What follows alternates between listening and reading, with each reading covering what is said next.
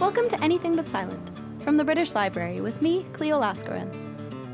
Over the past few weeks, the stories we've covered in this podcast have taken us from places like the foothills of the Himalayas to street marches in New York City, even the confines of Her Majesty's Prison Service here in the UK. But in exploring these projects, I've also come to realize that libraries themselves are incredibly well traveled. Whether it's the breadth of what they collect or the ways they reach into their communities, libraries are definitely out there. And being out there is what I want to talk about in this episode. Today we'll be heading to infinity and beyond to find out why a library in space might just save the future of humanity. And we'll also be traveling to all corners of the UK to hear why the British Library has been analysing the way we talk. But first, I want to start with a type of travelling library you might all be a little more familiar with. My working day starts fairly early in the morning. I waken up about 5.30 and uh, get up, get uh, breakfast, get packed lunch and set off to go to the van. This morning I'm going on a ferry. Now the ferry can be a bit choppy and the weather in Orkney can be a bit um, unpredictable would be probably a good word. But I, in all the years I've done it, I haven't been stuck over an island very often, but I did get stuck in uh, Eday once. I was actually stuck there for two days because it became quite a severe gale and there was power cuts and various things. So it was quite an experience to be there. I went to, to Rousay for a day and uh, the snow came and it came and it came. It built up to be quite a lot. Went back to the pier in Rousay and they realised that we were not going to get back home. So the boat went, instead of going back to the Tingwall ferry, we went the whole way back round to Kirkwall to get us home into Kirkwall. And there was a real depth of snow at that time. And when I arrived back in the library that morning, the faces of the staff in the library really wondered how on earth I'd got back home because there had been buses stuck on the roads. And it was really thanks to the crewmen of that boat who was quite keen to get us home. And that's really part of what being on an island and being part of a, a community like that really uh, works quite well and, and uh, everybody sort of works together to do the best. So that was an interesting take. You're listening to the voice of Betty Stanger, a mobile library driver for Orkney Library and Archive off the beautiful northeastern coast of Scotland. As Betty describes, living and working in Orkney has its quirks, and over the past 25 years, she's been crossing choppy and at times treacherous seas to provide books to Orkney's inhabited islands. The route itself takes two months to complete a full rotation certainly uh, within the islands, I, you feel you've sort of become part of lots of their lives. There's people that used to stay in the islands. I used to stay uh, overnight in some of the islands, and, and you really got to know folk quite well and their families and what was going on. So that was really lovely when folks maybe had problems or illnesses. You feel you're part of that. When they've happy times, weddings, babies being born, you're part of that as well. So it's it's really um, more than just a library service. It's it's very much part of caring, I suppose, looking for folk and just having a relationship with folk. Right, well, Orkney, if you come to visit Orkney anytime, you'll notice how green it is. It's also got quite a variety of landscapes for you. You've got seascapes, you've got a, a wee bit of hill. Bit, My name is Karen Walker, and I'm the principal librarian at the Orkney Library and Archive. I've been here uh, in one capacity or another for more than 30 years, so I've been here a long time. I've lived in Orkney nearly all my life, with a few excursions to the Outer Hebrides for a short time as a child and a year in Australia when I was there with my husband on a teacher exchange programme. So I do love the place and I wouldn't live anywhere else. Yeah, there are, there are almost 70 islands, but they're not all inhabited. Some of the outer isles, as we call them, the mobile has to go on a ferry for an hour and a half to reach the island and then they'll take various fixed stops and they try and pick places like community centres or maybe the church or the school council housing just to make sure that they're in a, a good centre population for the people on the island. Even in the age of the internet, ebooks and tablets, Orkney Mobile Library remains as important as ever to its users. I live quite a distance from the hall where the library parks, and uh, I have to drive there, well, obviously because I couldn't walk because I've got a disabled badge and a walking stick. And uh, I don't get into the library because I'm afraid the steps are a bit too steep for me. So I can't really choose my own books. But there's a plus with that because the folk in the library in the van choose books for me. It introduces me to new authors. They choose something that I wouldn't choose. But because the library van comes once every two months and I do a lot of reading, I persevere even with the ones that I don't particularly fancy. And I finish every book. This is Isabel Clouston. She and her family have been using the mobile library since its conception. Oh, if there was no library van service, I I don't like to think about it. If the library van didn't come, it'd be awful. I mean, we're even a day late this time because of the doing the show. But there was once that I think the van was, um, there was something wrong with it. It was in the garage. And uh, Simon, who actually lives in there and is the same as me, arrived at the house one morning with a box of books to me, which was just super. I mean, that's how good they are. It's really heartwarming to hear how much these interactions mean to local people. And in areas the bookmobile can't navigate, the library also provides a book box service via courier to its most remote users, a free scheme that's been running for over 60 years. But the team aren't stopping there. More recently, this small island library has captured attention from people all across the world. Yes, our Twitter feed, that's been a runaway success, I would have to say. I mean, I think we're running at something like 66,000 followers now. And throughout that, it's the humour, the topicality, and being able to respond quickly. It was through their Twitter account that the general public affectionately christened the mobile library with the nickname Booky McBookface, a hashtag that's been emblazoned on the Big Blue bus ever since. Orkney's online notoriety has also been bolstered by a friendly rivalry with their northern neighbours at Shetland Library, which has led to many amusing bouts of online roasting. Yes, we, we do have a little bit of banter with our northerly neighbour Shetland, and um, I think that can sometimes attract people. For instance, we've had J.K. Rowling who appeared at one of our little book groups. She just appeared one Saturday, no one was expecting her. That was through our Twitter feed. Orkney Library jokingly promised J.K. Rowling cake if she were to come along to an event. She obliged. And J.K. Rowling, I think, had got in on the act there, and uh, it ended up with us getting a successful visit, whereas Shetland didn't, I'm afraid. And like all good rivals would, Orkney Library celebrated this win by posting a collage of the author to Shetland Library's Twitter with the caption, In Your Face.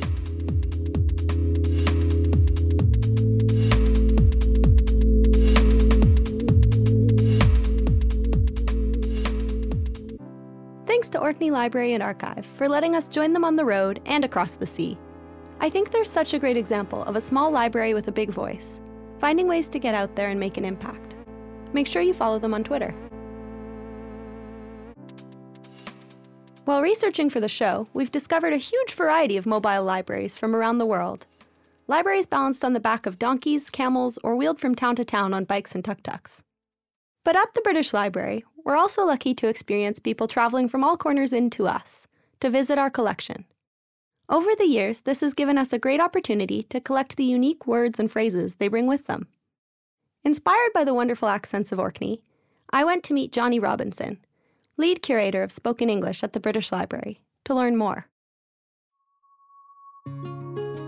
Jog, which means something is rubbish. The, the term I was thinking of uh, from Nottingham was we say if it's cold, we say it's a bit derby. We say puggle, and it means to poke. Um, a word me and my friends use a lot is peng. Well, the Affles is woodpeckers and Emmets is ants. Okay, um, my word is scundered. Um, when I was a teenager, that was a popular phrase um, to mean that you've been very embarrassed or mortified. And to use it in a sentence, um, that boy I fancied came into the room and my pants fell down. I was scundered. You're having a bubble, mate. I think that came from in East End of London where they spoke Cockney some couple of years ago. Plodge, which is a noun to put your feet into water, usually sea water. Hi, Jonnie. Uh, can you tell us what we've just been listening to? Yeah, so they're great examples from our Sound Archive spoken English collections uh, from a recently created collection where members of the public contributed words that they felt were special in their variety of English. Just a couple of examples of the fantastic set of recordings we've got of, of dialects and accents around the British Isles. Well, I think I've, I've been fascinated by accents and dialects all my life. We moved around a little bit when I was growing up. My father's side of the family from Yorkshire, my mother's side from the Black Country. We lived in both those locations, and I think, like many of us, I'm just fascinated by the fact that in the English speaking world, we all speak relatively the same language, but we instantly notice differences in individual words, pronunciations, and other features. So it's been a personal interest for many years. I was a languages teacher for a number of years, and I joined the library about 15 years ago to work on a project putting accent recordings on the web. Now, listeners might have realized that I have a bit of an accent. Um, I'm originally from Canada, and so I actually find that regional words are often quite tricky for me. Absolutely. I think we all encounter that, don't we, when British people go to the United States or to Australia, and there's often a lot of fun around different words for different things. We've actually, in, in the collection for the clips that we heard earlier, we've got some wonderful examples of Canadian expressions. So perhaps I could test you on a couple of Canadian ones. So uh, we have poutine or poutine, or the, the speaker who contributed it in, insisted it was pronounced poutine, where they from, where they're from. Yeah, that would be Quebecois. It's um, a delicious treat made of French fries with gravy and cheese curds. And if the cheese curds are really fresh, they're a bit squeaky. perfectly described. That's pretty much how the, the, the contributor described it. And I'll try one last one then. So this one's from New Brunswick. I don't Okay. know whether you, you know New Brunswick well, but the, a patty pan. Oh, I have no idea what that is. It's a uh, what I would call a fairy cake, but lots of younger British speakers and American speakers call a cupcake. Ah, you It's foiled me. So yeah, so we've got all that fantastic diversity, British English, varieties of English around the world is captured in a number of our collections. The word cwtch.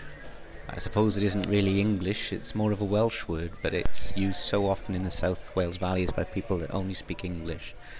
And it really means a bit more than a hug. It conveys the idea of a Welsh woman holding a baby in a shawl and uh, holding it so close to her. And it's a beautiful word, it's got a l- lovely feeling to it, and it's a lot stronger than a hug or an embrace. And so to give someone a cwtch, a big it is to really hold them close and uh, to really have a affection in you. That's so sweet. So yeah, absolutely, and uh, you know, beautifully described. I mean, that, I think that's one of the things about this collection. The way people clearly are so enthusiastic about their own definitions of these words captures kind of how important words and language are to us as our sense of identity. And that obviously is a Welsh word. It is a Welsh word, cwtch. It has a number of other meanings actually as well. It can mean the cupboard under the stairs, but in its meaning of a hug or an embrace for all speakers in Wales, as that speaker explained, even if they're not Welsh speakers themselves, it's kind of a, a sense of their Welshness that they use this word. Yeah, that's really sweet. It's tunda, which means cold. Uh, I think it's from the Punjabi language. Tunda, uh, I particularly like because that was an example of a speaker with a very clearly West Midlands accent, but they were using a Punjabi word. Now, that's an example of kind of English refreshing itself from recent uh, migration, and so British Asian terms are coming into English dialects, if you like. So he pronounced the word tunda, which is a Punjabi word for cold, but with a very, very black country accent. That's pretty cool. I like that. Yeah, no, absolutely. I think it's great how those kind of uh, stories of language emerge in the voices of the speakers. Very cool. In contrast, are local accents and dialects dying out because of access to cheap travel or the homogeneity of the internet? I think there's a popular misconception that that's happening, and, and, and certainly there's lots of evidence over several decades of particularly the media uh, expressing that view. But actually, what I think most linguists would, would acknowledge is that language changes, it's constantly changing. So if we listen to our sound archives, a recording from, say, 50 years ago from a particular location and compare it with a recording now, yes, there will be, in many cases, quite obvious contrasts. But nonetheless, in the British Isles, we we all know that if we move from, say, London to Birmingham, and then from Birmingham to Manchester, and then from Manchester to Scotland, and, and so on and so forth, we begin to hear changes in the voices we hear around us, and that that I think will always be the case. That's true of all languages, because we now communicate across greater distances, and we're coming into contact with people um, much more frequently of different kinds of voices, and we all move about much more. Then I think that process has accelerated in the last Mm. 50 years, but nonetheless you can still tell, and our archives show that there are still distinct dialects and accents across the whole of the UK. The clips we've been playing come from the British Library's Evolving English Word Bank, an archive of crowdsourced voices that we captured from visitors during an exhibition about the English language back in 2010. The British Library Sound Archive is bursting with voices from throughout the UK, the lost and the found. This includes the Survey of English Dialects, which was a nationwide study of regional speech carried out in the 1950s by the University of Leeds, and kindly shared with us. Well, first I got a clean bowl. Then I put my flour in, and I put my uh, yeast rises in warm water with a bit of sugar to make it rise better. And I'll rub some lard into my flour, bit of salt. Any idea where she might be from or what she's up with some talking about?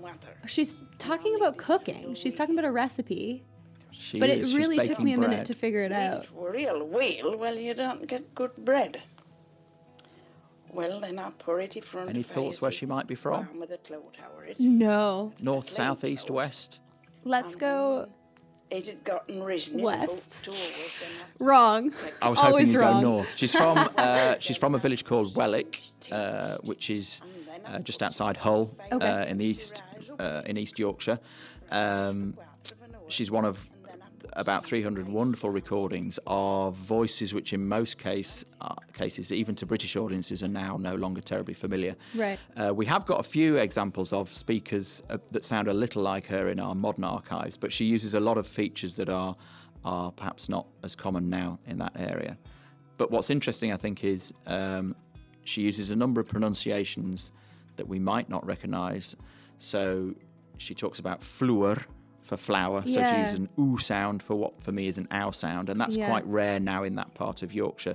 But you still hear it in places like Newcastle upon Tyne. They say tune for town. You hear it in lots of Scottish Yeah. accents, but not in that area. But also she uses pronunciations that are still very common in that area. So one of the other ingredients for bread she talks about is lard, which she pronounces as lad, and that's still still very much the pronunciation Right. in large parts of Yorkshire and the north of England for words like car park. um, Yeah. The way so- she said the word well was very Wheel. wheel. Yeah. Yeah, it again, rises wheel. uh, and she used uh, uh, a quantified, and she said you need to need it real wheel. Now, for most British English audiences, that use of real is kind of sounds North American, real good, real neat. Yeah. Most people tend to think British English speakers say really good, really Yeah. neat, but in fact. There's lots of evidence of real, in that sense, real well, real good being Mhm. used in dialects, even modern dialects in the north of England Right. and elsewhere. So these recordings are much richer than reading a description of, let's say, Yorkshire dialect or Devon dialect, because the minute you hear a voice, you're transported to a place and a time Yeah. much more instantly than, than a, a written description. Yeah. It's also nice to hear people talk about food. oh, absolutely. then it should be ready. But if the big loaves, why then they'd have another few minutes. And today there were big loaves, so did an hour and 20 minutes. And then it out. Thanks to Jonnie Robinson, our accents and dialects expert and lead curator of spoken English at the British Library. At the British Library, we pride ourselves on collecting social histories like these for future generations to learn from. But what if the library and its collections disappeared? Or if human society as we know it was to fall under threat? In our final story, we're heading to space. My name is Nova Spivack. I am a lunar librarian. The original idea for the Arch Mission started when I was about eight years old, one night when I had a dream. In that dream, I saw a future time on, on Earth where an environmental crisis caused the climate to become toxic.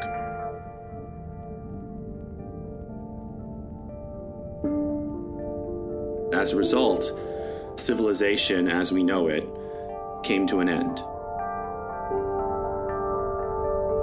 A few people survived, and they decided that it was their responsibility to record whatever knowledge they had for future generations and write it down because they were the last generation that had lived in the society before the climate crisis. I was one of those people, and that's what we did in the dream.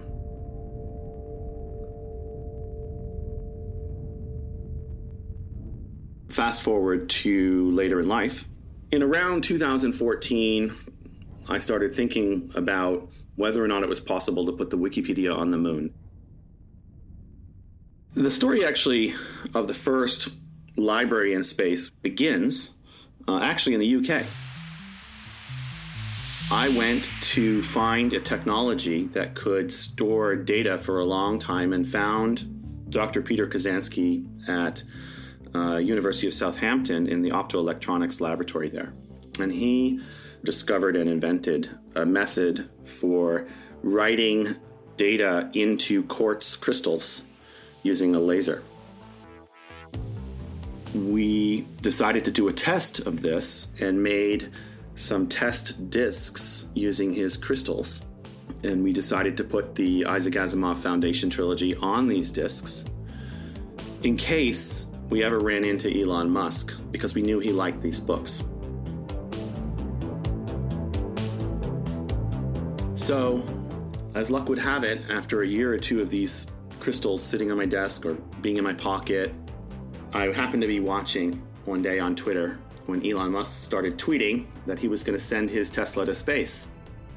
Pretty much at that moment, I tweeted back to him We've stored your favorite books on this crystal that lasts for millions of years. Would you take us with you? And he agreed.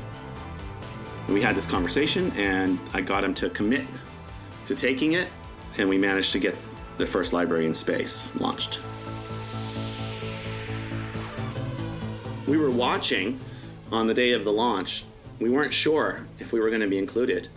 And we were watching, you know, the control room video from uh, SpaceX and during the launch sequence, they did a little segment on the arcs and how they were taking one of them in the glove compartment as an Easter egg. And we just freaked out. I mean, we were jumping up and down. Everybody was shouting. We were just completely super excited. And that was just, you know, one of the great moments that I can remember.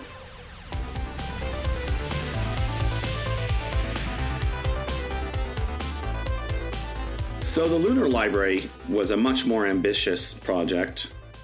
30 million pages of content curated over many years. It's organized into uh, actually different collections, just like a, a real library. Uh, and we have many collections. Some of the collections are public and contain uh, large public data sets, like the Wikipedia. And then there are private collections, which uh, were curated and given to us by others. Uh, and those include a library of 30,000 books, which uh, cover every subject that a university library would typically cover, as well as collections of papers, documents.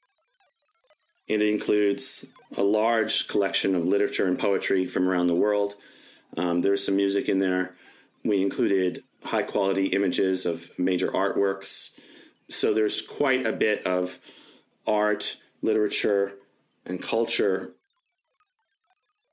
we actually felt that culture would be more interesting to people in the distant future. Uh, if they can get to the moon to retrieve this, they probably have the same science and probably are not that interested in our science other than as a curiosity. But our culture and history will be something they'll be quite interested in and won't have. This project, uh, we etched into nickel using a nanotechnology. And after many years of trying, we convinced the Israeli mission to give us a ride and produced it and got onto their spacecraft. On the day of landing, we were, of course, everybody on the team watching with bated breath, uh, hoping for a successful landing. We knew the risks Landing on the moon, of course, is something that only a few nations have ever achieved. The landing part suddenly went astray when they had a sensor failure, um, which caused a main engine cutoff during the landing sequence, of course, which is not good. So, as a result, the spacecraft came in at a very low angle and impacted the surface of the moon at high speed.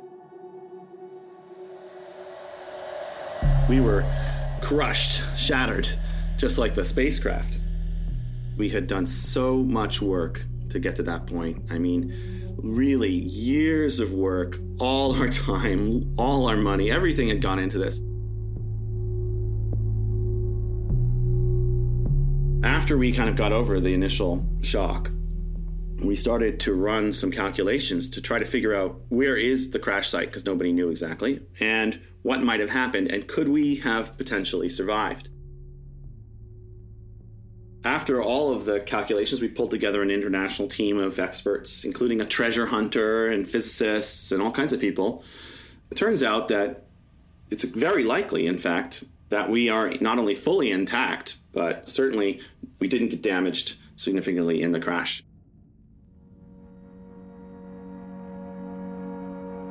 So, as we started to think more positively, uh, we came up with the phrase we've either achieved the first library on the moon or the first archaeological ruins of early human attempts to build a library on the moon.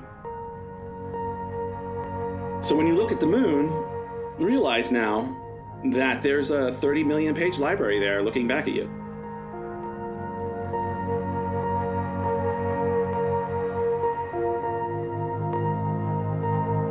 Who did we build these libraries for? And why, why are we doing this? Well, we're doing it in case there's anybody to find these. We think there's a reasonably good chance that there will be, otherwise, it wouldn't make sense to even attempt this. And there are different classes of potential recipients. We have people on Earth from our civilization who uh, may be the survivors of some serious cataclysm on Earth in the next, call it, hundreds of years. That's one potential audience. Another potential audience is a pre industrial civilization that emerges in millions of years long after our civilization is wiped out, or a space age civilization at that time. And then a more advanced civilization than us that's somehow uh, either emerged somewhere else in our solar system or arrived here from somewhere else. That's another possibility.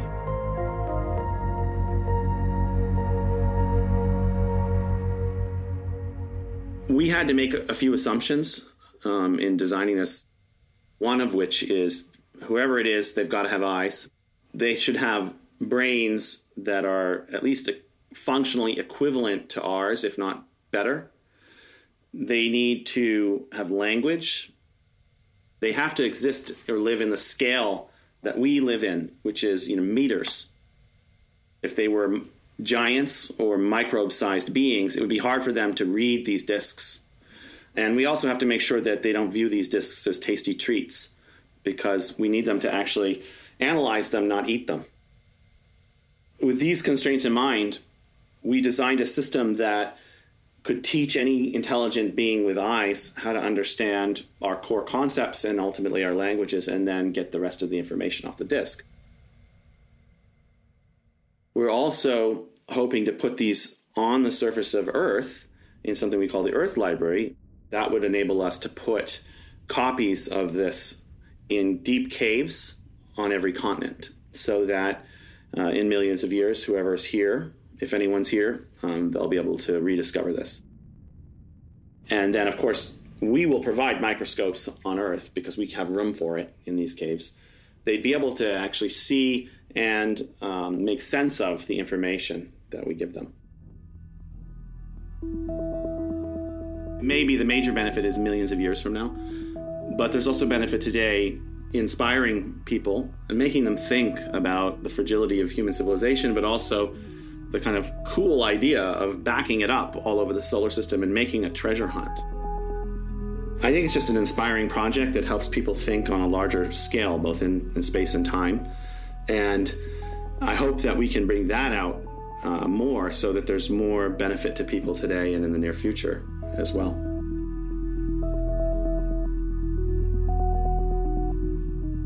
I'm a sort of a library nerd. When I was in elementary school, I volunteered at the local library in our town. I curated a, a, certain section of the library and advised kids on which books to read when they'd come into the library.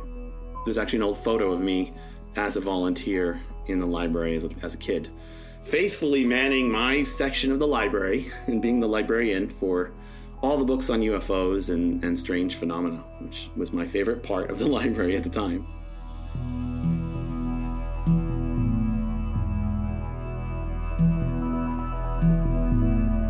I never imagined that I would be a librarian, but a lunar librarian, I'll take. I'll take that. First lunar librarian, that makes being a librarian pretty damn sexy. I think uh, that little kid would think it was very cool and inspiring, uh, and he'd probably want to be a lunar librarian too.